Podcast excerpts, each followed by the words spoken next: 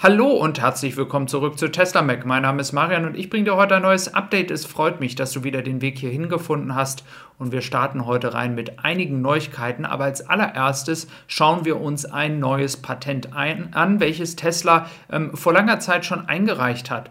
Und dieses Patent beschäftigt sich damit, dass sich die Reifen selber aufpumpen und das nicht mehr händisch getätigt werden muss. Ähm, das ist dadurch erreichbar, dass äh, zum Beispiel auch in Zukunft in einem Cybertruck ein Luftkompressor drin sein soll und da soll es die technologische Möglichkeit geben, laut dieses Patents hier, dass das dann in Zukunft alles von selber geht, somit man also nicht mehr diesen Weg machen muss, zur Tankstelle fahren oder selber zu Hause äh, den Druck äh, der Reifen entsprechend zu prüfen und das dann selber zu erledigen. Das soll dann in Zukunft für den Tesla Semi, aber auch für den Cybertruck einfach automatisch möglich sein. Wie das in Detail mit dem äh, technischen aussieht, ähm, das äh, kann ich euch leider jetzt noch nicht sagen, aber ich wollte es einfach mal grob umschreiben, damit ihr versteht, worum es hier in diesem Patent geht. Dieses kann natürlich gegebenenfalls auch irgendwann mal in ein Model S, Model X reinkommen. Es könnte auch in ein Model 3 oder Model Y reinkommen. Die Frage ist natürlich immer, möchte man solchen einen Kompressor ähm, einbauen? Das ist natürlich auch Gewicht und geht natürlich dann wieder ein bisschen auf die Reichweite. Ist halt die Frage, ob man das irgendwann machen möchte. Für den Cybertruck wurde dieses aber schon mal vorausgesagt, dass es passieren wird und das Patent geht hier vor allem auf den Semi ein. Dann möchte ich bei aller Neuigkeiten, die wir ja so immer täglich haben, nochmal auf das Thema Batteriekapazität eingehen, denn wir müssen einfach nochmal schauen, wo entwickelt sich der Markt in diesen nächsten Jahren hin und auch nochmal als Erinnerung uns klar werden, was hat hier eigentlich Tesla vor? Was hat Tesla bis zum Ende dieses Jahrzehnts vor? Und das sind ja noch acht Jahre, die wir hier haben bis 2030. Und sie wollen global gesehen drei Terawattstunden eigene Batterien produzieren.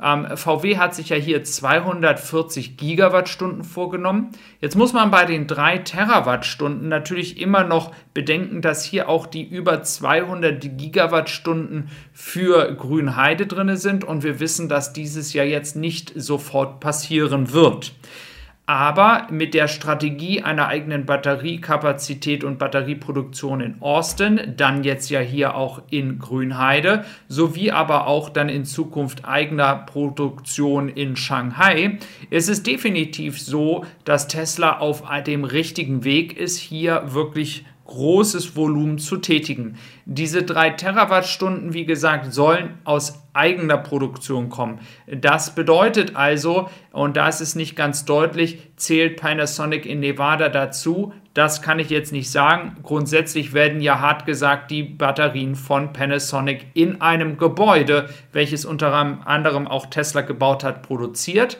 Aber das sind die Ziele und die ähm, vielen Themen, die um das Elektroauto immer kommen, ähm, die lassen manchmal vergessen, dass eben halt auch der Speicherbusiness, dass äh, die grüne Energie muss ja auch irgendwo gespeichert werden dass natürlich dafür auch Batterien gebraucht werden. Und deswegen ist natürlich das Ziel bis 2030 solch eine große Kapazität zu haben, denn der Bedarf an Batteriespeichern wird ja auch nicht weniger werden.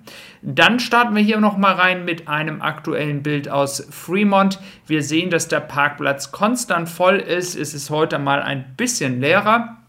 Grundsätzlich können wir aber sagen, dass die Produktion in Fremont gut läuft. Außer, wie ich ja gestern berichtet habe, mit dem Model S. Ähm, da komme ich aber gleich nochmal drauf zu sprechen. Wenn wir dann auf das Model Y Performance schauen, können wir sehen, dass das Datum auf April gesprungen ist. Ähm, das war ja auch zu erwarten. Ähm, das heißt, wir müssen uns jetzt noch gedulden, um äh, die Updates zu bekommen, die vielleicht dann Anfang März kommen. Ähm, wie gesagt, es ist nicht klar, wie lange dieser ganze Prozess dauert und ich gehe mal davon aus, wenn Tesla jetzt noch nicht die Entscheidung getroffen hat, ein Model Y Performance aus China zu holen, um die Zeit zu überbrücken, dann werden sie das auch in naher Zukunft nicht machen. Dann schauen wir nochmal auf die ähm, ja, Vorhersagen hier von Troy Teslike. Ähm, er rechnet ja immer noch damit, und wir wissen, das ist ja noch das große Fragezeichen, dass ca. 15.000 Autos aus Berlin kommen. Ähm, und zwar im zweiten Quartal. Das ist noch so eine Frage, die ich noch nicht so ganz unterschreiben würde oder eine Vorhersage, die ich noch nicht so ganz sicher sehe. Ähm, was tatsächlich bei Austin noch die offene Frage ist, ähm, wie hoch kann die Produktion überhaupt gefahren werden, vor allem mit den 4680er Zellen. Ähm, unter dem Gesichtspunkt, den wir ja auch schon besprochen hatten, dass äh, hier natürlich die Frage steht, ähm, ja, wie viele Zellen können Sie produzieren, wie schnell kann die äh, Produktion hochgefahren werden und können Sie somit wirklich in eine Massenproduktion dieses Jahr schon eintreten. Ähm, für den gesamten Markt können wir auf jeden Fall sagen, dass es vor allem aus China natürlich sehr viel Unterstützung gibt und Shanghai natürlich hier ähm, wirklich den Markt und Tesla-Zahlen natürlich voranschiebt. Hier haben wir aktuelle Eindrücke aus Großbritannien. Das sind Autos, die in Großbritannien angekommen sind. Das sind die Model Y-Version, die ja nun jetzt dort in der ersten Welle angekommen ist. Ähm, wenn man den chinesischen Markt sieht, ähm, ist es so, dass im Gebrauchtwagenmarkt vor allem das Model Y und das Model 3 extrem beliebt sind ähm, und dass hier wirklich eine riesen Nachfrage ist nach Tesla Autos. Also ein Nachfrageproblem gibt es in China definitiv nicht.